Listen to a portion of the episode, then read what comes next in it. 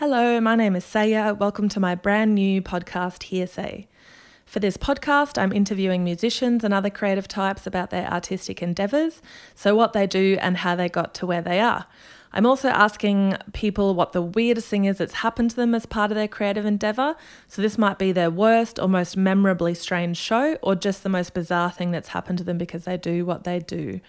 Then I'm going to get someone to illustrate that story, and the pic will be posted to my Hearsay Facebook and Instagram pages. My first guest is my dear friend Quan Yeomans. Quan has been part of the band Regurgitator for over 20 years.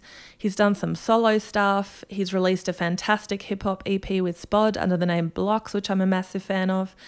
Uh, and I've been on tour with Quan a lot as part of Regurgitator. Quan's story is illustrated by the incredible Scott Edgar. You might know Scott as Scod from the comedy music group Tripod.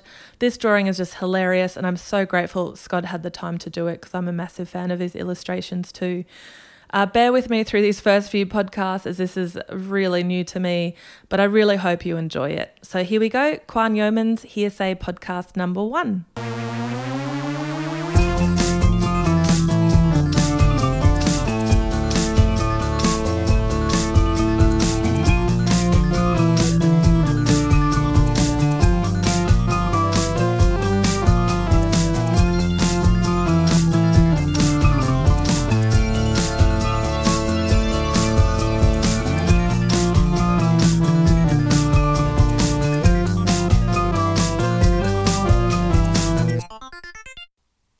Hi, Hello, Saya. How are you? I'm good. this is going well. Yeah, yeah. Well, I'm glad we got that awkward introduction out of the way. Now we Where can are sort you? of. I'm in. Uh, I'm sitting on the floor in a hotel room in Canberra, Nice. um, waiting for the impending doom of the evening. Which is a regurgitator concert. That's right, in Canberra. Uh, is it at the uni? Yes, one of them. I don't know. They all they all seem the same to me. Did you find it okay this time? I know there's a classic regurgitator circle technique where you just circle the entire grounds until you find where you're going. It's the spiral technique you're referring to, and, and that Sorry, spiral that technique. died in the ass since Google Maps. Realistically, oh yeah. it's it's pretty disappointing for Paul that we don't get anywhere near as lost as we used to. But oh well, that's good news. technology marching forward. Driving down in the van towards Canberra, we discovered that, um, well, Pete started talking about the new uh, Sting pop album, pop rock album, Oh yeah. and how shocking it was. Shocking bad or shocking good? Well, in the eye of the beholder. and then we got onto the new uh, Chili Peppers record, and then we've decided to learn some of the old Chili Peppers riffs. Yeah, right. You know, I think that the first time I ever saw Regurgitator play was at a Chili Peppers concert at the Entertainment Centre in Brisbane. Yep. And I was probably in grade eight or something. Um, and it was was a really weird experience. What, what was weird about it? I think it was one of the first times I ever smoked pot, and I I thought that when Regurgitator came on, you were the Chili Peppers, Oh, wow. and I I was really confused for a long time because I think you were wearing a wig. Is that right? Yeah, I was wearing a um a blonde curly wig and a I think it was a th- a thermal sweater that ha- was like a skivvy no. a skivvy thermal squ- sweater. So unglamorous.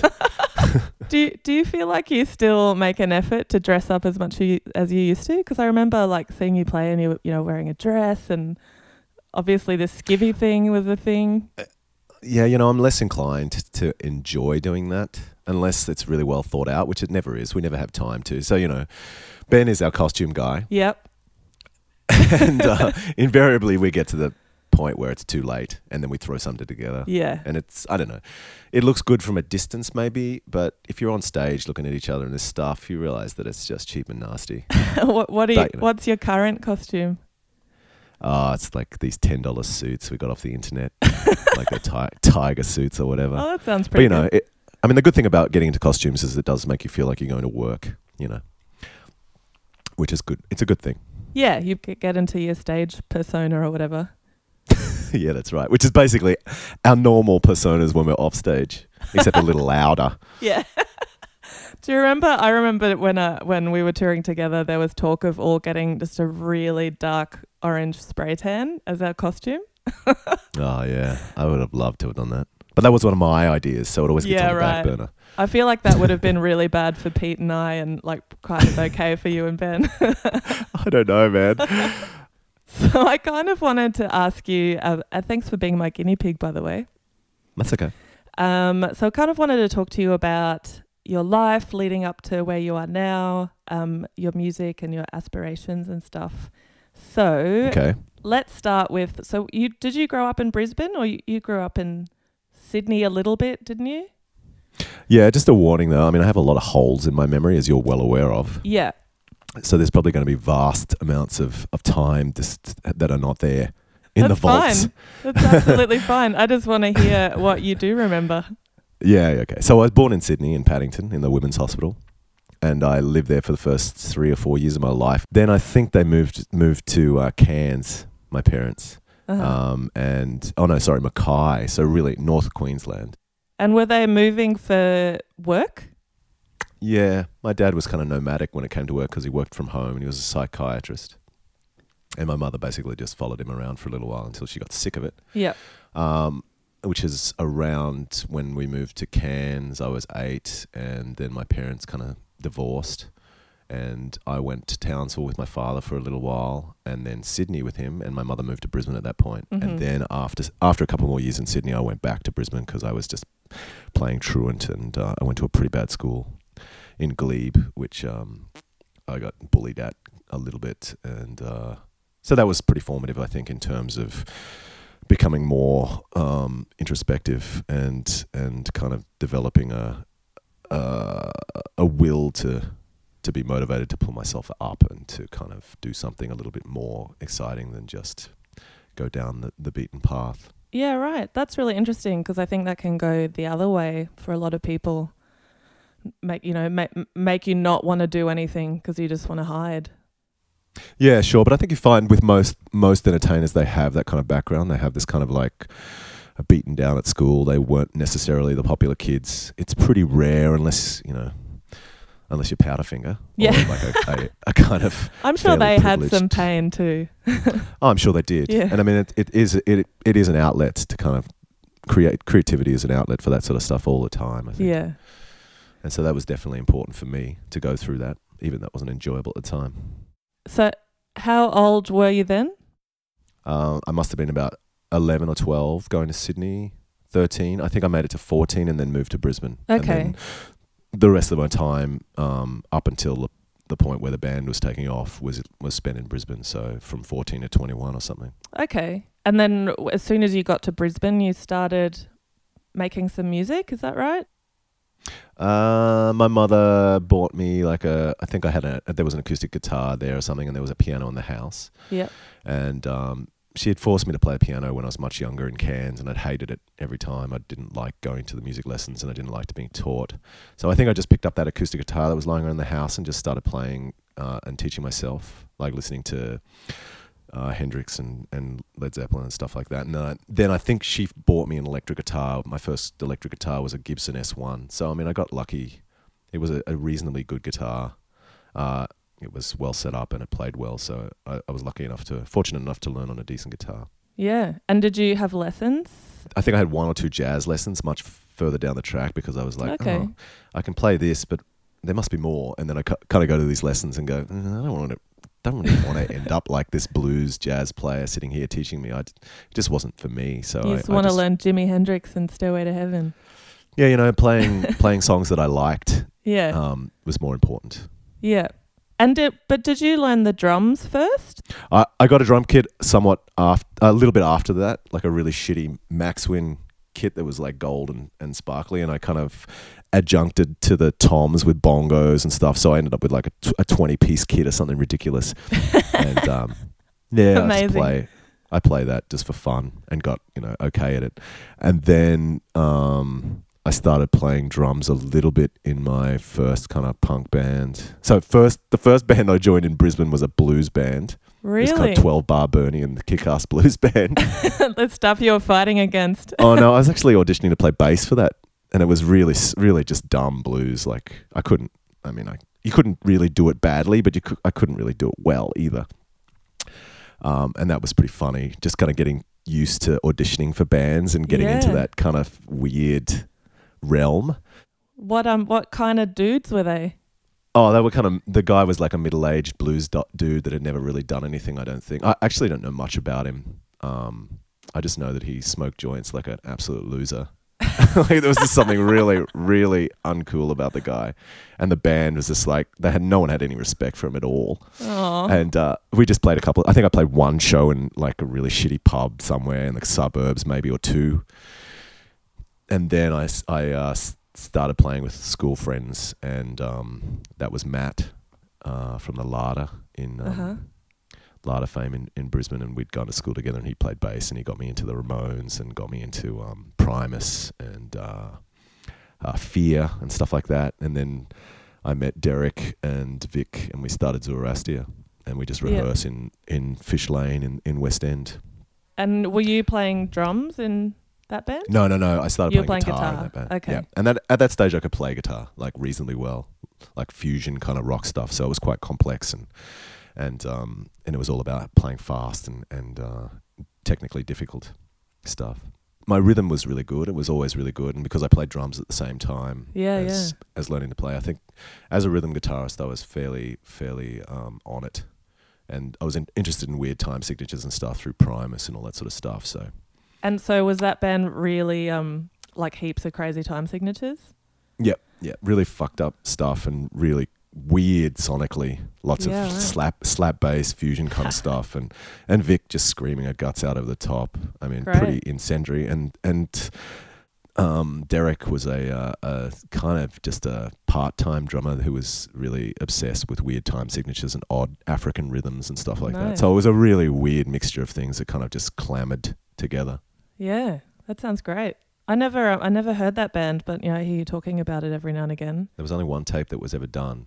So I started doing an SAE course at the same time that that band was going because I, I kind of dropped out of art school. Um, I, I finished my t- year 12 no problem, but you know my academic status was not, but it was very average at that point. Was that just because you were like more interested in playing music than you were studying art? I think it was just a lack of interest in anything really. I knew that I liked playing music, but I didn't think I could actually do anything with it. I just was like, well, this is something to occupy occupy my time, and it was an interesting world that I didn't know much about. yeah. and um, it was it was a schedule that I could stick to, practice times, and you know, learning to play better and learning new music and meeting different people. So that was a nice little outlet to feel like I was doing something or accomplishing something when I probably wasn't going to do anything with it. Yeah, yeah. But you know, it was better than going to business, you know, communication school or going even art college was very uninspiring at the time. Yeah, right. So were you doing fine arts? Yeah, fine arts at the um, College of Art before it was part of Griffith Uni, I think, and it, I think it changed over at the same time that I was doing it. Oh, okay. So it was very messy. It was not a very good, well, well structured um, place at the time. And then and so during this time you were living with your mum still? Yeah, still downstairs with my mum until I was about twenty-two or twenty-three. So after Zoroastia, you did you play in any other bands or was that sort of when you met Ben? No, well, um, I think uh, for for a while there, I started playing drums for Zoroastia because Derek kind of pulled out. I can't remember exactly why, but he stopped playing with us for a little while, and I, I thought, oh, I'll just play drums for a little while, and I think um, uh, Paulie. Paulie from the Beautiful Girls, the the bass Yeah. player, he he's he took over the guitar playing for for a bit, and then after playing a couple of shows with them and, and kind of semi enjoying it, I decided to join this other kind of band who was just like a. They were just nice nerds that I kind of had more in common with than than the other people I'd played with before. Because I Yeah. mean, Zoroastia were really interesting characters, but they were pretty. They were very punk and very into drugs, and uh, it was just not really. I loved working with them, but actually hanging out with them, I felt really uncool and really out of place. So I, I joined this other band called Snowplow, which were a terrible, terrible band musically. But what, I played what drums kind for of them. vibe was it? It was kind of really, really sh- kind of beige indie music. I didn't even know. I can't. I can't even remember. Yeah, I mean, really not what I was into at all, and never really into. But I mean, it was still me enjoying the just the dynamic of playing in bands, and I didn't really care or know which direction to go in. um, really. So I played with them uh, for a little bit. I actually think we played the same gig that Regurgitators was the first gig as well. I think they may have had a had a set at that market day. I can't remember though. Um, Memory's not So, the- yeah. not your forte. no, it isn't. It isn't. I love Um, it. I'm more of an in the moment kind of guy. but uh, um, well, let's try and try and go back to um to those the early nineties. yeah, that's a long time ago. I know. I was just saying to someone the other day. I still think that two that year two thousand was very recently. Like I can't fathom that that you can't was comprehend 16, it. 16 years ago. I know we played the Metro last night. and We hadn't played there since 2007, and it just felt like yesterday being down in Yeah. that back room. And Yeah, so I was weird. there. It was time bizarre. is so weird. That is, yeah, that's crazy that that was so long ago. Mm. Um, and that, yeah. Anyway, let's uh, let's talk about that later. So you haven't you haven't started Regurgitator yet, but you're thinking you're playing in a band. You're not really too keen on the people in the band. You joined this new band, um, and you're playing Market Day. And then what happens? I think actually, um, I can't remember whether it was the same market day that Regurgitator played. So at at the same time that I was playing drums in that band, I think I had met Ben Ely and and he had introduced me to Martin, and then we'd started jamming as well. okay. And I know there was a lot of like, uh, a little bit like, oh, what are you doing? Are you playing in another band from that other Snowplow band? A little bit. Oh, And they were like, Yeah. oh. And I, I really knew that that I wasn't going to do anything with this other band. And the other, Yeah. and Regurgitator was far more interesting and far more in line with my kind of weird interests in music. Yeah. So it quickly took over. And I think there was maybe a very small overlap when I was playing in both bands. But yeah, Regurgitator quickly took over. And what was it about Ben and Martin that got you excited? Well, initially I was really interested in Martin because he was a half Asian guy like me. And Ben I'd kind of admired because he was in a, a fairly popular Brisbane band, Pangea, at the time. So he was kind of like, he was a bit of a kind of like a figure that was um, more experienced and very confident and very good looking and kind of, Great musician. yeah, really good musician, covered in tattoos. He was very, both of them were very kind of um, rock star kind of archetypes. And um, even though I, I felt a little bit less comfortable with them because the the other band was you know super nerdy and I really like that about them as people. I felt like I felt like there was an energy with with uh, Martin and Ben that I, I I was drawn to on a really kind of base level in terms of, of what we could create together and the sound and and the um, the energy was there and the look was there as well. So yeah, yeah. I kind of got caught up in that pretty quickly. I think. And then, so you started writing like sort of, um, I don't know, those the first two EPs were were pretty amazing. I I remember hearing them when I was in high school and just thinking they were incredibly groundbreaking. What um would so they they were kind of like more like f- sort of fast, sort of punky or hardcore initially, weren't they? Well, no, there was some very odd tunes on there as well, and the aesthetic was very, very raw because I mean we didn't really know what was we were doing, and we didn't know what genre we would fit into at that point. We just wanted to do something a little bit more groove and slow and less technical than the bands we'd played in before, and so there was a there was a movement to simplify and to be more primitive about the way we approached music and making making sounds and grooves, and you know, Martin was a very good groove drummer, and Ben kind of uh, was used to playing like crazy technical stuff in in Pangea, and I was used to playing that on guitar as well in with Zoroastia. So we kind of decided to simplify a lot more and focus on just pure groove. So there was there was a couple of hardcore s- songs, um, mainly because of Ben's um, background and influence with Bad Brains, and Martin played in hardcore bands since he was like ten or something ridiculous. Yeah, So they had a lot of skills in that regard, but they also, because Martin was interested in groove drumming and I was interested in groove through my kind of uh, interest in hip hop, Ben and I started listening to a lot of Beastie Boys and Cypress Hill and stuff like that. So those influences really started to come into the band quickly.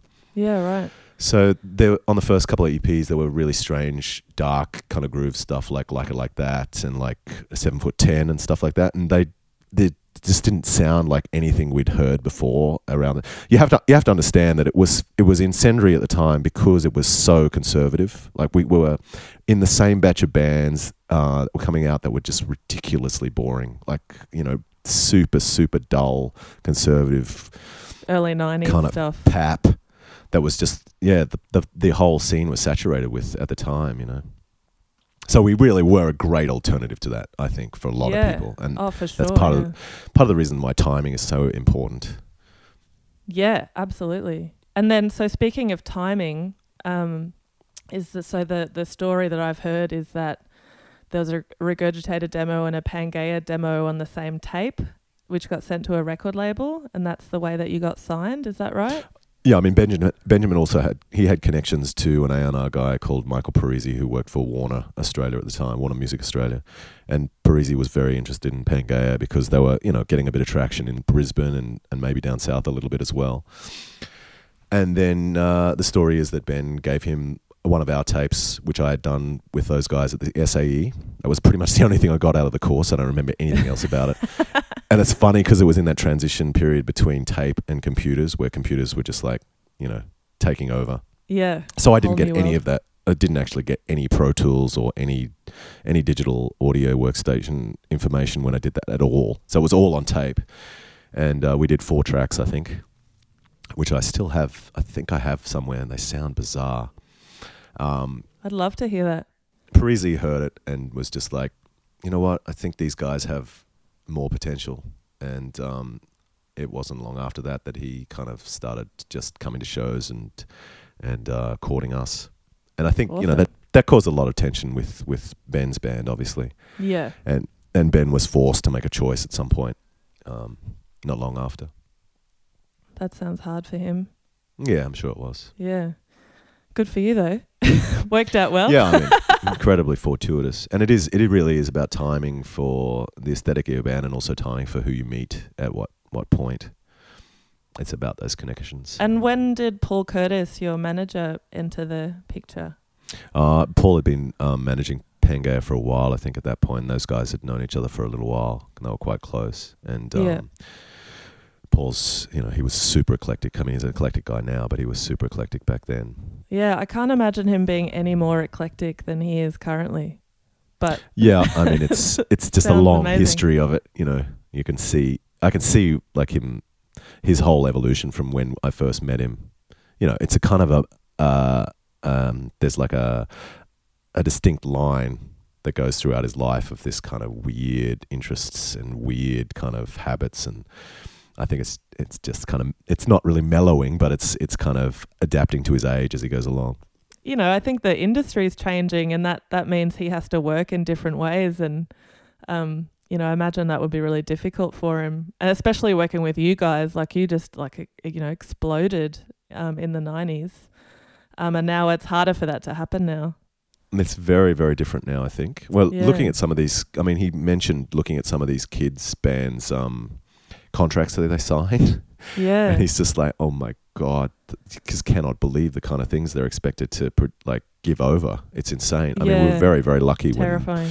we s- signed with Warner because I think it was all new for them as well. They didn't really know uh, which way it was going to go and how they could actually sp- exploit us, ca- like to the, the in the most efficient way. So uh, you know they made mistakes and. Obviously, we made mistakes as well as we were going along, but it was kind of uh, it was a different kind of time back then.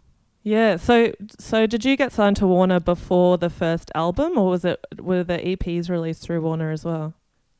Um, no, everything from the from the get go. We were signed literally six months after our inception.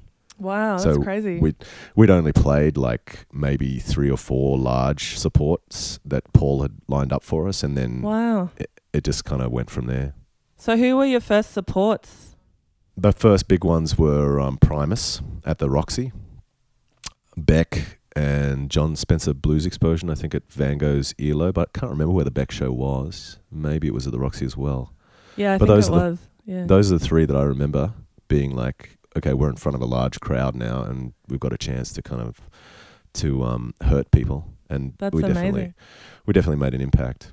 Those are um amazing bands to get supports for early on, like in the first six months. Totally, totally. And I, I don't. I mean, I, I guess it was because of the connection between that that um, Ben had uh, cultivated with Paul and his kind of his influence as well in the in the scene. Um, so yeah, it was very very fortu- fortuitous to have yeah, those guys. there. amazing. So, um, so you've recorded these two EPs. That they were both done in Brisbane. Is that right? Yeah, at Red Zed's. Uh, actually, yeah, I think they were both done at Red Zed's, and there was like other singles and stuff done at Sunshine, I think. Yeah.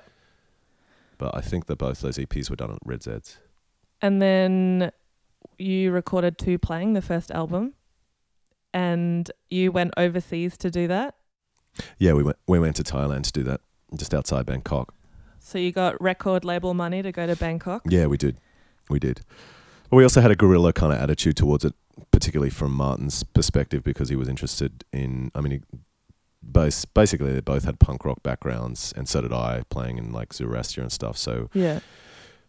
we were kind of aware that you could get the money and wasted a lot of it just on on um, going to expensive studios and getting producers. But we were more interested in going to shitty places um, that, were, that were difficult to work in, but and you know were kind of held together with toothpicks or whatever. But we had more control. We had more time. We could put money into gear that we didn't have, um, and and basically total up the the um, record advance that way.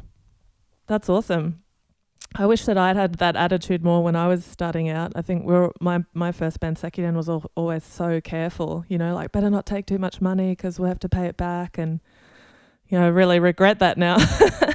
but sometimes I mean it, it really depends on on what happens to you as a band as well. I think a lot of bands do take the money and, and then, you know, they have to they have to pay it back or they get kicked off because they stop they don't sell as much as they're supposed to sell. I mean, we got Yeah, pretty yeah. lucky. But the deal we had s- structured as well was pretty good. Like we there was some some stuff was only half recuperable and some wasn't even recuperable. That was the interesting thing. That you just don't see that now. It's just No. very I think like the video budgets weren't recuperable at all. So wow, we would that's get amazing. 15 grand or 20 grand and just do whatever we wanted with it essentially That's great.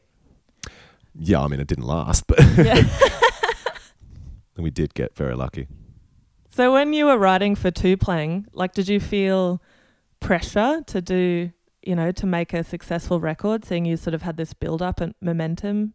at that point we weren't we weren't actually aware of how successful it would get obviously because you're just doing the first record. So there wasn't a lot of pressure. We knew that we'd done well in the live kind of scene and we'd got this money to do a first record and that was really exciting. And I think we were just genuinely exciting to excited to work, and we worked really hard. We worked really really hard in Thailand, uh, and it was it was messy over there, and and um, I guess we didn't really have a lot of time, so we were we put ourselves in rooms and we'd write the lyrics and we'd work and we'd mix and we'd write and we'd mix and we'd write and we just got the job done and I think we were just really really happy to have the have the opportunity to do it.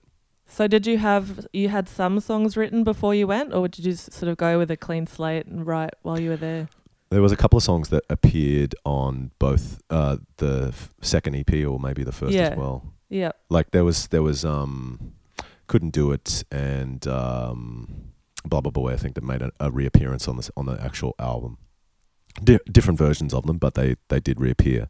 The rest of it was just clean slate, as you know, whatever would come out of our brains at the time. Yeah.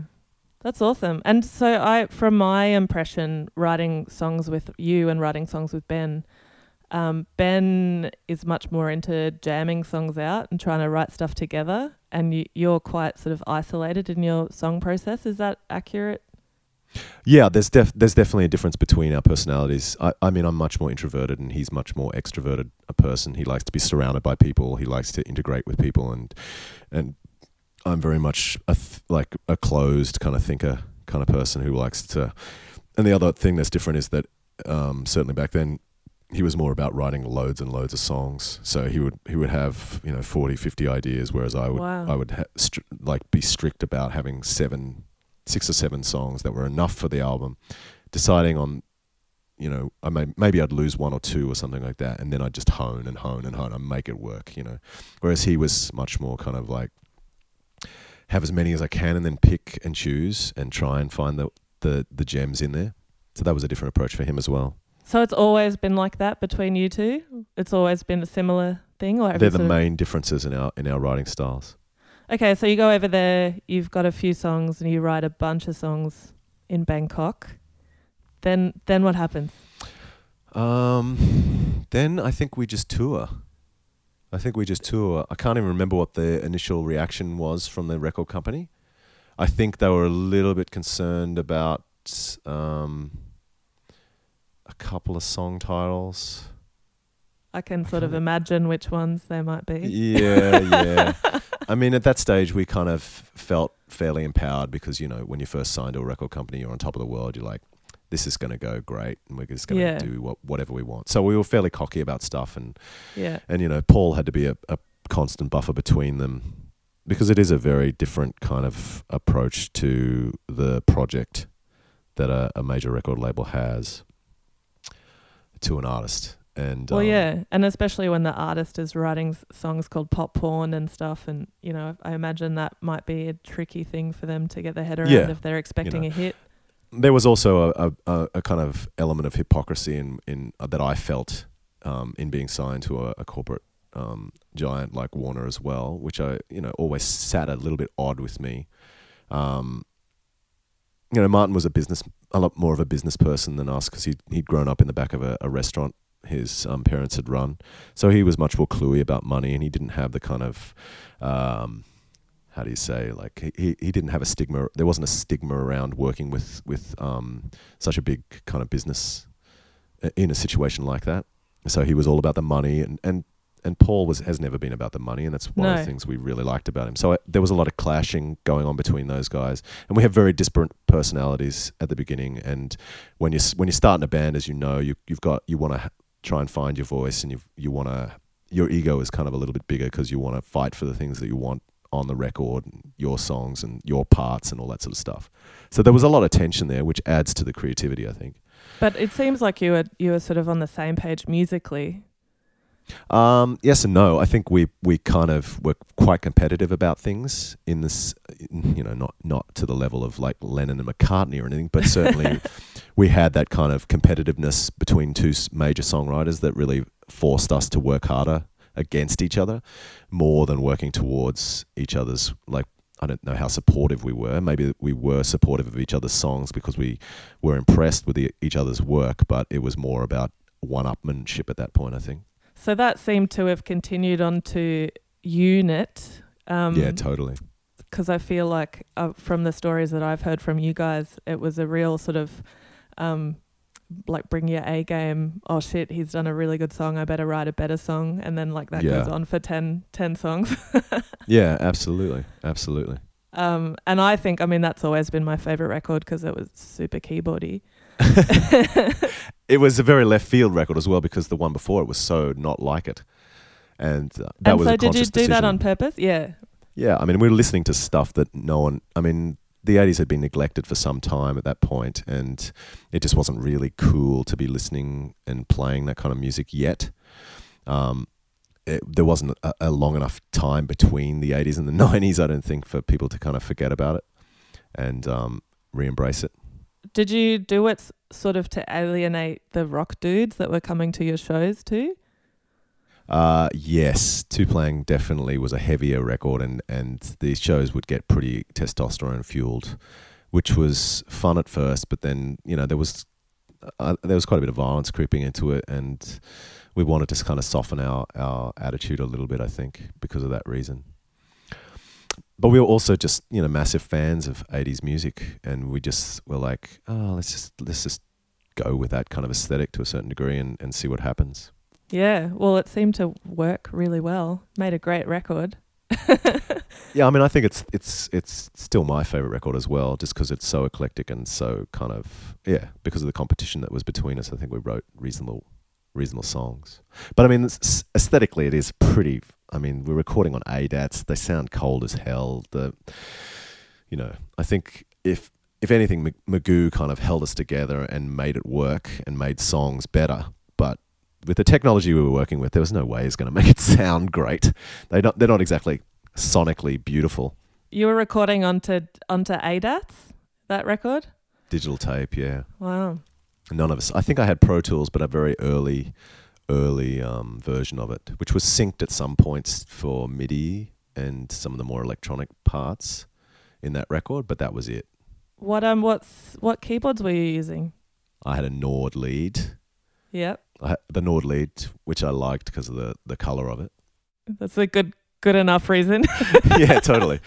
and it had like a one of those wooden um, pitch bend sticks, yes. And it was small as well. I like that about it. Yeah. Uh, the sounds were kind of funny and super digital, but I, I quite liked it.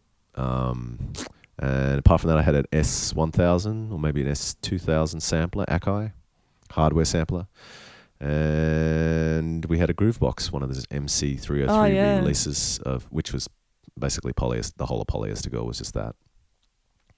And what did you what did you use the sampler for? Um, just little bits here and there, like um, samples in. I think because we had no idea how else to do it, we kind of repitched the Prince vocals. Because I had a habit of writing songs that were completely out of my key. I was a terrible singer back then, I do that too. and there was a lot of working, working like reworking the vocals and trying to get them to like because we're you know auto tune didn't exist, and so stuff like Prince was resampled. Every phrase was resampled and put wow. into the sampler and reprogrammed back into the song. It was like ridiculous work workarounds. And then there was little bits taken out of records and stuff. And um, yeah, I mean it's it's it's shit because we didn't get any cla sample clearance for that song formerly known as. So the Just the thank you, Mr. DJ bit. yeah that cost Yeah. me like sixty six percent of the publishing of that song. Fucking hell. And that probably would have been the most successful tune on that record, pretty much. I think. Yeah, right. Wow, that's um that sucks. Mm. I don't even know how you get sample clearance. I've never really played around with You, ha- samples. you basically have to talk to your publisher. You have to talk to the publishers who own the, the rights to the record. yeah, right. Um, was that the last time you used samples? uh, pretty much, yeah. Learned our lessons. It's such a non-part of that song. It, that's such so unfortunate. I know it doesn't actually form any, any hook of it at all, but I mean, we had no idea. We were naive. The funny thing is, the next record, which has no samples on it, the guy, they have specific guys that work in these publishers just looking out for samples. And he came back with like this huge list of things we, he was sure we'd sampled Oh when there goodness. wasn't any samples on it at all. So that was pretty ironic. Wow. What else did he think you sampled? Oh, I don't know. I have no idea. I can't remember what he actually said, but we just like laughed at them because there was nothing on there. Wow. um, so basically, Unit just exploded in Australia. I remember that happening. Mm. Um, I remember moving into our house uh, that my parents built and listening to it while I was unpacking. And I remember Really? thinking, this, this is really rude. Because I was probably about 15 or something. Um, little did I know that the sluts and butzo would be my favorite backing vocal of all time. We're actually playing that one on this tour. Actually, it's quite funny. I know. I'm so bummed I'm missing the backing vocal. Yeah, I mean, it's so funny how that that that's a similar story I get from most kids who kind of grew up with that record around, you know, 15, 16 year olds who were like growing up with that record. It was something that was a bit of a kind of rude, kind of hide from your parents. Yeah, and uh, you know, it was really it. It felt cynical, which I think you know every kid at that age sort of is at that time too. Like you're yeah, um, sure. making fun of stuff, and it was cool, and being Mm. rude, and you know, like nobody really knew what "I Will Lick Your Asshole" was about, but it was cool. You to, still don't know. sing. No, I don't know. oh God, it's so weird, like singing it out and getting people to scream it back at you. yeah, It's so it's so abstract. I remember my fav- one of my favorite memories of that song is when I um before I was playing with you guys, I took my mum to see you um because you know she'd met you a few times as my friend and she was Mm. always like, "Oh, that Quan is, such a nice man," and and then and then the whole crowd, like hundreds and hundreds of people, were were just screaming, "I will lick your asshole!" And mum mum leaned over to me and said, "What what's he saying?" And I had to say. "He's- saying, "I will lick your asshole," and she just blushed. Going, oh my goodness, but he's such a nice man. I mean, I, I really like that kind of um, that disparate. I mean, the difference between my personality on stage and the stuff that I write, um, and my personality off stage. I really like that. I, I like meeting people who are who are artists who who do like really extreme sort of shit and meeting and seeing how gen- gentle they might be in real life or whatever. I think I, yeah, I I, find that, love it too. I find that really fascinating. So okay, so Unit explodes in Australia. Yeah. Um, you're playing Festival Hall in Brisbane, which I remember going to see you there and just going, "Oh my god, it was amazing." Yeah. and huge, and you're playing huge festivals everywhere. yeah, the big day outs and stuff. So then, do you get pressure to go overseas? Um, mostly from the band actually, and I, I was in a long term kind of stable relationship at the time uh, with Janet from Spiderbait, and I kind of just Yeah. didn't want to. And you know, the introvert in me was like, you know, I enjoy doing this stuff for a living, and I was amazed at how much, you know, how easy it seemed to be, and how easy things seemed to have happened, um, success and all that sort of stuff, and I kind of just didn't want to.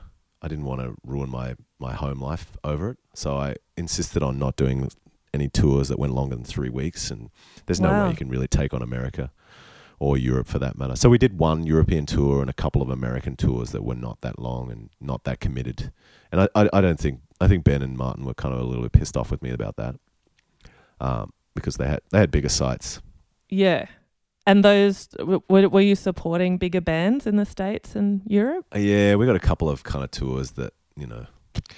I- mean, we were always consider our, considers ourselves as outsiders to scenes, and we never. We're kind of the bands, one of the bands that never kind of had an American band or a European band go. We love you guys. We're taking you, you know, taking you and putting us, putting you under our wing, and we'll take you overseas and look after you and you know introduce you to our crowd, kind of thing. We never had that. So there were a couple of ba- uh, a couple of tours that were kind of put together with bands who just happened to agree because they were on Warner Brothers in the states, and you know there was a deal struck where we got paid no money, but you know got to go on tour with these bands. Yeah. so there was never really a community feel for us with other bands because we were so eclectic and so outside. And I think a lot of bands were like a little bit confused about why we were successful and and uh, the aesthetic was not. We're not a cool act, and we kind of didn't. Uh, I don't. I don't think many people really, other bands really got us at the time. Well, I guess it's also you had a lot of different styles happening um, on the same records. Is kind of Yeah. I guess that could have been a bit confusing. very confusing for an American market because uh, certainly at the time it was very much about how they could pigeonhole you and, and market you. But did you feel like when you were in Australia, you were nurturing up and coming bands, or did you just feel like, oh, nobody's doing it to us, so Oh no, there Um, were certain. you know, not let's not get too We, close. I mean, we loved loved putting together really weird uh, tours with people who would not normally be put in front of a crowd like ours. That's for sure. That was that's always been a hallmark of um, uh, our tour packages. I think finding the oddest kind of bands to play with and just putting them in front of people. Um, And that, but that's all, always been a bit of a Paul Curtis thing, Definitely. Or is that all? all definitely, and and us going, yeah, do it. We love it. Yeah. occasionally we Yeah. would see bands that we really liked and you know people that we met along the way like you and second and, and just wanted to play with nice people that's really important as well to us i think yeah, yeah, because there is a lot of talented people that are just fucking assholes that you don't want to deal with yeah, absolutely. on a on a personal level and so you kind of learn Yeah, you don't want to be com- competing with anyone else's Yeah, ego. no, That's, exactly. that sucks. that sucks as a headliner. it totally does So then, how did art come around? Oh, I was a very, very uncomfortable record to record because we kind of were on the treadmill a little bit then. What actually sh- we should have done really was say, no, we're going to take a year off. We've been working too bloody hard, and if we do this, we will kill it. But um, I don't think anyone was clear enough about that. Um, and obviously, Paul was under a lot of pressure to please both sides. So we kind of just compromised by doing a record in a really kind of calm and peaceful place. And the band kind of fell apart during that record. Um, oh, really? What what oh, just the personalities started to just clash too Yeah, much, right. and then, um, it, I think it was at the, at the end of that that unit tour. Um, that was the point when Martin had the the accident and disappeared while we you know we were waiting on stage to play to like a couple of thousand all ages kids and he just didn't show up at all and we kind of had to pull the drummers out of the crowd and stuff like that and um, there wasn't a kind of family feeling amongst the band that there is now after that many after so many years and just having you know a nice kind of even set of personalities. Uh, so so it was a bit of a, a difficult time and then he kind of got rehabilitated to a certain point but wasn't really confident and was paranoid and you know Paul and him didn't get along and I and him didn't get along and while we're recording that in there was some talk of recording it in his studio, and I felt that it wasn't a neutral space, and that pissed him off as well. And so we went to Wategos Beach and set up a studio with Magoo, and I think it was one of the most painful records to record, especially for Magoo, because we were, Oh, we just no. weren't getting along at all. And um, uh, really, it's it's a weak record because of that reason. Yeah. I think. I don't. I've always liked that record, but you know, Well, I guess I mean- it's your personal experience overshadows it. Yeah, yeah. I mean, it was a beautiful place to record, but it was also difficult to work hard there. And it and it had the ironically had happiness, the song on it. Yeah, well, that that is an That ironic wasn't song about about, it happy. anyway. No, but I mean, it, ironically, that is the song that's paid off most of my publishing debt, which was um, Yeah, well, quite sizable. Good. Yeah, But great it was song. the most palatable, palatable kind of Yeah. song on that record. So, do you think that um, what happened with Martin was that you've always sort of been pretty anti-drugs, and you know, sort of uh, you want to be in control of things, and he was just losing control back then? yeah, just very, very different um, ideas about life and and uh, different personalities. Ben was kind of stuck in the middle a little bit, going each way, and Paul was, you know, pretty pretty annoyed with him most of the time, just the way he would undermine his kind of leadership role or management role constantly. Yeah, And um, you know, Martin had some great ideas about running the band and and and uh, approaches to money, and he just felt like he was just being, you know, side railed by all of us. And you know, he also suffered from you know the drummer who doesn't write music as well, which is which is a, a, a difficult thing. yeah, of course. Yeah. Um, did he ever? Did he ever put songs forward? yeah, we we kind of insisted that he did at least one song on the, every record. Um, but yeah, it's it's it's a tricky situation to kind of to broach. I think a lot of the time. Yeah. And so when that album was finished, um, that was when you got the hell out of Australia and moved away for a while. After Is that right? um, let me think. I think that's maybe when um, when we started becoming good friends. When you you moved to, you were in London, or mean, maybe you went to Sweden first. Is that right? Oh, I did go to, to Europe after. I, I mean, I ended a relationship with, with Janet after about six and a half years with her, and sold the house and just left. My father died that year. It was it was two thousand. Yeah. So art was out in '98, I think. Okay. So I've Something skipped like forward that. a little bit. A little bit, yeah. Um, I don't know what we were doing creatively at that point. I think we were all pretty burnt out after the art tour. So we must have toured around most of 98, 99. And then, um, yeah, things started falling apart for me personally. My dad died in 2000, and I think I just was like, fuck this, I'm leaving. And, and then just got on uh, went to Europe and lived in um, Sweden for about six months. Went through like West Western Europe. I, got, I bought a car in Switzerland and just bummed out, bummed around for like um, twelve months there, and then lived in London for six months after that. Yep. So that was my midlife, my midlife crisis. I feel like you've had a Once few. every few years, yeah, yeah. I think I've had at least twenty. and that's why you know in this business, it's I think it's you're allowed to have a few more. oh yeah, I'm I'm planning on having one. You know, in this year, and it's Why not? Why not? so. Then I remember. So you and I started emailing when you were in Europe, Right. and you were you were starting to really get into a lot of like electronic music and hip hop and stuff. Yeah, Edward Eduardo and Rodriguez was written at my place, but we were playing Diablo 2 most of the time. So three of us were there. in and I was, London. I was no, no, no. We were still in Cobble Street in the Gap. oh yeah. So that must have been '99, or maybe even early 2000, something like that. Maybe maybe the late '99. And so we did a lot of recording, and then we mixed in London. So Mart- Martin's out, Peter's in. Yeah, Martin's out, Peter's in. I'm still with Janet. Then we mixed the record, and then I think we started touring, and that's where I met you. Yep. right? And then and then my life fell apart, and I had my, midlife crisis, my first midlife crisis. Then That's right. Yeah. and then I went overseas. So Eduardo was done, and we'd toured a little bit on that already, and that record was kind of like over. And um, then then I thought, fuck this, you know, we're we're getting off the record label. Um, so had you you'd fulfilled your contract? no, no, we'd only done four records. It was for a five five album deal, but the we, we'd had a change of A&R guy, Dan Hennessy, and we'd had some really bad experiences with him, particularly recording that record. Him, they were getting more um, heavy-handed with us in the studio. They were coming Yeah. into the studio and stuff. You know, you, s- you start selling fewer records, and they want to know where their money is. They want to put their word in a bit more. Yeah, yeah. And so at that point, we we're like, "Fuck this!" W- You know, we've had we've been working too hard. It's not really working out for us anymore. Let's just take a, a longer break, a hiatus. So that's when I went overseas for about um, eighteen months. And was that what happened with the label? So were you just uh, able to split?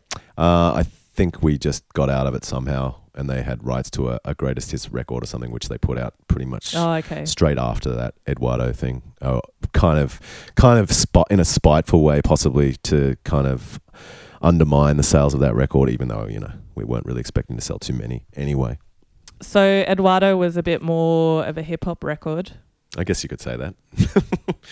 I don't really understand what hip hop is, I think, and I still don't really understand it because I don't come from that culture, but it was certainly influenced by that kind of music. Yeah. I just remember um Sekiden did one of the supports on that record. Mm.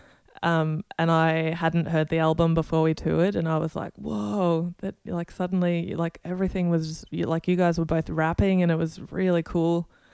Um, yeah, I don't. I was. My, I think my little mind was blown. I just expected. I expected you guys to be playing unit, and you were like just rapping. It was awesome. Yeah, I mean, we were always kind of like, oh, fuck, we're done with that record. Let's do something completely different. Fuck it.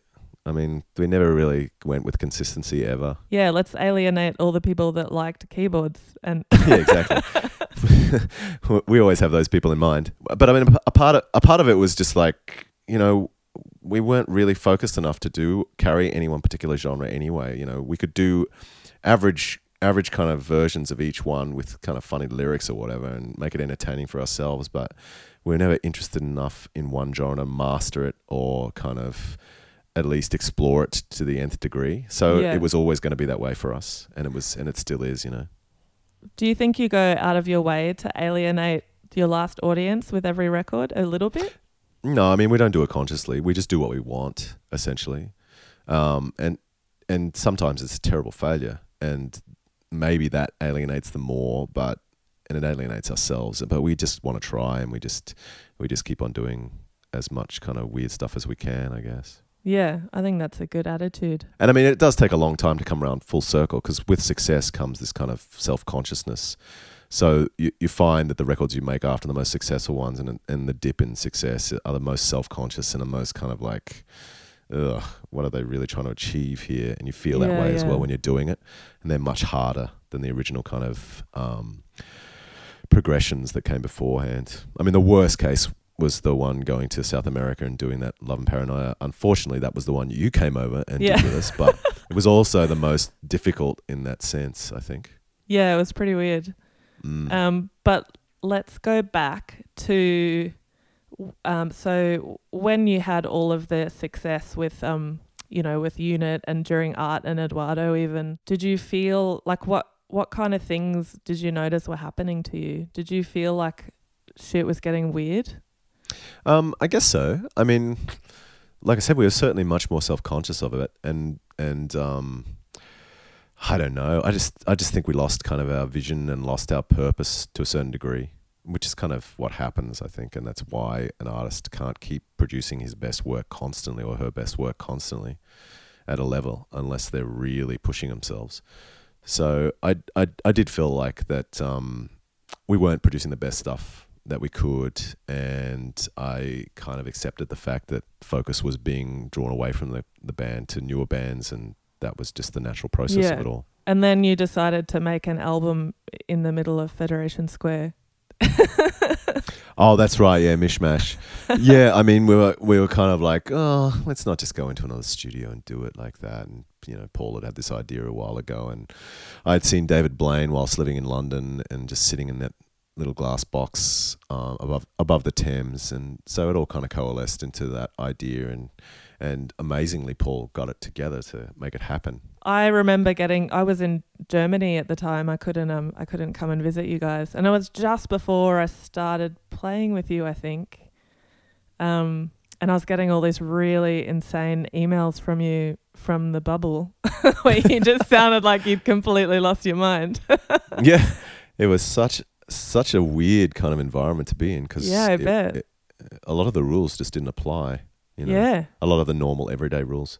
Did you feel like um that was it was good for your process? Like how were you approaching songs in there? Um, a lot of the songs were written, you know, uh, quite a bit beforehand. They weren't produced or or actually recorded, but we certainly had written quite a bit because we knew it was going to be extremely distracting in there and probably not the best place to write. Yeah. And I know in some in some ways it's a bit of a cop out. We probably should have just left it to chance and see what happened. but um, once again, it's a part of that self conscious thing where you've got to kind of you. There's a certain level of kind of preciousness that comes with writing a new album yeah. um, because of your experience before. So there was that. Uh, but I mean, on every other level, it was so heightened. Like the life experience was so heightened for me that um, it was really good for my ego, I think, because it had been beaten down from less successful records previously. And it really didn't matter that the next record was going to be unsuccessful because it was kind of inevitable. But the experience was worth it. Why do you think it was inevitable? I don't know. I just th- I just figured that um, you get a time. You know, there's a perfect time for your band to sh- to to kind of- reach that pinnacle, and then it is kind of a matter of just easing off, and you kind of just have to accept it in some ways. Yeah, right. Um, you know, unless something magical is happening and you have you can ride the wave a lot longer. But I didn't feel like after Unit, I felt like because of the the rift between Martin and us, and and um, though Peter is a great drummer, uh, it, we didn't have that kind of creative um, drive that we did before, and um, we didn't have the the um, the uh, clashing of personalities, yeah. which made it easier to deal with on a on a touring and, and personal level, but less creative, I think. yeah. Well, I guess you also you weren't a new band anymore. That's right. You, you got to be flesh, fresh flesh, to make it to make it happen. So you've so I won't go through every album, even though I've sort of been doing that a bit. But um, do you feel like now you're a dad, you're a husband? Um, do you feel like you have a different sort of relationship with making music now? Like now that you obviously have different priorities in life. Yeah, I mean, there's vestiges of the old me certainly uh, that I carry with me, and and all the memories that come with being in a band for so long. And also, there's there's there's also there's also the experience that we have, you know, now while we're while we're touring, and we're fortunate enough to have a, a big nostalgia um, element and draws redraws a crowd, and we can still play to an inner city crowd, and we still play at a reasonable level where we can hype up. Uh, sometimes we we pl- in some ways we play better than we used to. Yeah. Uh, so there is an element of the past that is always with us and reminds us constantly of that success and that kind of uh, power that we had as a band, and we still have in, in a way. Yeah, absolutely. Um, So there are vestiges of that, but um, it's definitely a lot more realistic, and you have the experience of, of success and failure and, and relative failure, I should say, and and um, you understand how it works still now, and how, how you can approach it now is is different because of those reasons. I think. Yeah, I think that's a good attitude to have. And also, I guess you still, you, you know, you're not going to go on like seven week tours in Europe anyway because you're all dads and, you know, got other Yeah, responsibilities. exactly. I mean, you understand the limits, and you're you're a little bit buried under the rubble of adult responsibility. So you kind of have to accept that. Finding time to be, you know, creative in a chaotic way is is is harder. But um, I find that the uncomfortability that I sought by going overseas and recording in shitty studios everywhere is now kind of uh, transformed into the uncomfortability of having to work in the cracks between my son's, you know, sleeping patterns and, Yeah. and you know, day to day living, you know, doing other things to to survive and stuff like that. So Yeah, adulting. it's It's hard. yeah. so you work in the cracks, and that's kind of where I'm most creative when I've only got half an hour, only an hour to come up with something that works. And are you still writing stuff for Regurgitator at the moment? Yeah, bits, uh, bits and bobs. Like I, there's a couple of songs that I really want to do for a new album that's that will, you know, appear in the next year or so. And of course, there's a record that I'm working on with you that I, I really want to have fun with and Yeah. and tour around eventually, which will be very different again from Yeah. anything either of us have, have done before. So I think you know, as long as you're pushing yourself, if anyone listens to this, we're doing a hip hop record together, which is pretty funny because I'm the whitest person alive. But I think it'll be pretty funny. Yeah, I mean, I think it's got potential to do to kind of fill a niche that's not there, not not filled currently. And it's certainly it's certainly a weird concoction of things and weird that we're both doing it. So I think it's it's got a lot of fun potential, and that's important. And it's important not to not to have high expectations about it and kind of just enjoy doing it. Yeah, well, I, I just do it to make you laugh because it's one of my favorite pastimes. I mean, there's as long as there's a level of awkwardness to it, I'm happy to get involved. I think. Yeah, absolutely. well, I, I'm always going to be awkward for you it, when it comes to hip hop. I know, I know. Well, me too. You know. I um I really like you coaching me rap to rap though. I think um that's been really good for me to have you go. I, I think it would help if you just uh, pretended to be Biggie. Uh, it's extremely disappointing for me though when the, when your verses sound better than mine. that never happens. I don't know. I beg to differ. beg to disagree. I mean, I, I, I yeah, but I mean, I, th- I think that it comes together really well, and obviously you'll get better at doing it on Yeah. your own as well. I mean, I'm not exactly Biggie Smalls or anything, and you're not exactly um, what's her face? Nico. no, Kim, All right. little Kim. I thought you were It's talking really about a really dynamic, a but- white woman, so I just said No, well, Nico. yeah, I guess that would be a better analogy, but um, yeah, it's fun. It's fun to be able to impart like some s- skills that I've picked up on along the way. But like I said, I, I'm not really. I don't have that background. I'm not. I'm. I'm certainly not American. I don't come from a, a ghetto. I'm not imbued with black culture or anything like that. But the music is infectious and it's Yeah, great fun. And if you can ape it, if you can ape it, and you you're you know satisfied that you are aping it, and people are you know happy to to accept the fact that you're aping something, then it's it's totally just about having fun. Then Yeah, and I think if you if you're having fun, people can hear it, and then you know they appreciate it, which is probably like comes back to you know the albums that you made where you weren't having very much fun. It, it might come through a little bit in Regurgitated too. yeah, absolutely. I mean, there's there's this thing that people talk about all the time. Critics talk about uh, like a, a a level of authenticity in music. Yeah, And um, I think it's always been tricky for Regurgitator because we've taken and stolen things um, all the time. But that authenticity comes with the the naivety that you bring to a, a project and the joy that you bring to it and the, the not giving a fuck that you bring to it. And that that's that's really the aura of of cool and authenticity that people spot, I think, and, and relate to and, and are drawn to. yeah. I think I definitely li- need to give less fucks in life. yes. I've tried to tell you more about that.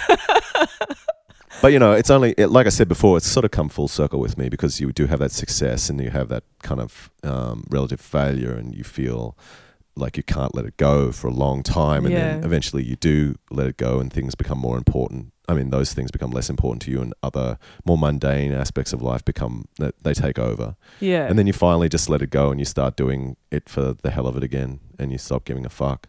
yeah. I think I'm getting I'm getting closer. Maybe just giving a little Yeah. bit less of a fuck these days. We'll all be dead soon anyway, so you know. That's right. That's probably a good place to end, actually. We'll all be dead soon, so it doesn't matter. exactly. Don't worry about it. hey, thanks thank you so much for talking with me, Quan. Oh, you know, it's always it's always a pleasure. We've, I mean, we've we've spent so much time chatting to each other next to each other in single beds in fucking hotel rooms I on know. tour. I mean, this this kind of length of conversation is nothing compared to it. The Game of Thrones esque conversations we've had in the past. I know. I hope it wasn't too boring. no, it was great. I um it took me back to lying in single bed next to you. Um, e- eating dark chocolate and talking about our feelings. yeah, man. That's touring life, and it's going to happen again. Are you are you feeling a um a severe lack of um keyboardery currently? Yeah, I mean, it's a double edged sword, though. I mean, like you said before, the stage can only hold so much ego. I suffered that really badly when I did that, that side project with, with, with Brent, as you know, with um, Spod. Yeah, that I fucking love that. That's still my favorite thing you've ever done. I know I really love that record, and I'm I'm really I I really am sorry that it didn't do better for him particularly. Um, because I know his heart was was in it and mine was as well. But I just was like, fuck, this is so hard being on stage with this guy. He's such an incredible performer, He is. and I just feel like I couldn't kind of. I didn't compliment him well in some way. I don't know Oh, what it was. It was just weird. I mean, it was different because Ben is like that as well for me. I mean, I feel like I defer to him when I'm not in a party kind of mood, and he he picks up the reins. But um, for some reason, I just found it completely intimidating. I, I think the material was difficult as well, and we didn't really find time to rehearse a lot. yeah, but still, I, I think I went to all of your shows. I like flew around the place. yeah, yeah, I remember that. because that was like my two favorite people in the world. Um, Yeah, it was fun. and and I think you also had Stella from Warpaint playing drums on your record, and so I, it was just like a best friend party for me. Yeah, it um, was just it's a random thing, but yeah, it was fun. Fucking loved it. It was so good. You should definitely do something like that again one day with with Spod. Well, I'm going to do it with you. Okay. you, know, you don't We'll intimidate me quite as much on stage. we can both be kind of like, and it kind of works. He I can- think it'll work. He can come do a guest spot, and then we can both just hug in the in the corner of the stage. totally, I'm totally up for that. The call is out. Yeah. oh, well, thanks so much for talking to me. Always a pleasure. Extra, question. So, what is? Tell me what the weirdest show you've ever played is, or the worst show you've ever played, or just a significant moment that was very odd uh, in relation to your creative endeavor. Yeah, I think I mentioned this before. It's pretty hard to nail one down because this band, I mean, we're we're pretty eclectic to begin with, but we have an inc- incredibly eclectic person at the helm, i.e., Paul Curtis, and he has this habit of like putting us in really awkward positions and really interesting interesting ones as well because you know he doesn't like to go down the the route of like a normal manager. He doesn't, you know. You make he keeps things super interesting. He I does. Have to say. It totally. You, you never know where where, where you're going to end up, where you're going to wake up, what's going to happen. Generally speaking. and it's the best stories. yeah, totally, totally. So I mean, I've got we got we have got quite a few in in the uh, the bank, so to speak. Um, but I don't know. I've, I've I mentioned that last one that you were at, the Lao one that Yeah. you, you played at. That was That was really weird. that's pretty out there. That one. That I think we should there. tell the, you should tell that one. Or what are what are the other options? Oh, well, there's the there's the one that was in Iwakuni Bay where we played with that metal band called Dick. In the middle of, we were stuck on a ferry for like four hours with all these American GIs and their their poor poor Japanese girlfriends, and they were getting completely wasted. And we had to play after this this metal band who had made their own banner out of light bulbs of their of the name of the band, which was Dick, and it just like flashed behind them. And then Sounds amazing. I don't know. Then there was like the the Australian Sports Awards. We played with when when Shane was the that was the first show that Shane, our keyboard player for the unit tour, played with us, and that was like in front of Dawn Fraser and all these like incredible kind of sports legends in a studio. And we'd prepared. Maybe maybe I'll just tell you that one. It was stupid and just so typical of our our, our band's kind of um, awkwardness and and just what would happen to us all the time, even at the like one of the peaks of our career.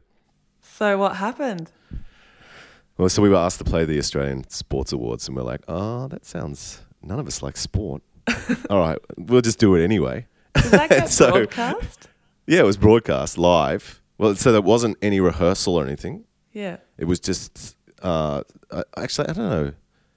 Maybe there was a rehearsal. I can't even remember the rehearsal or not. But I think everything.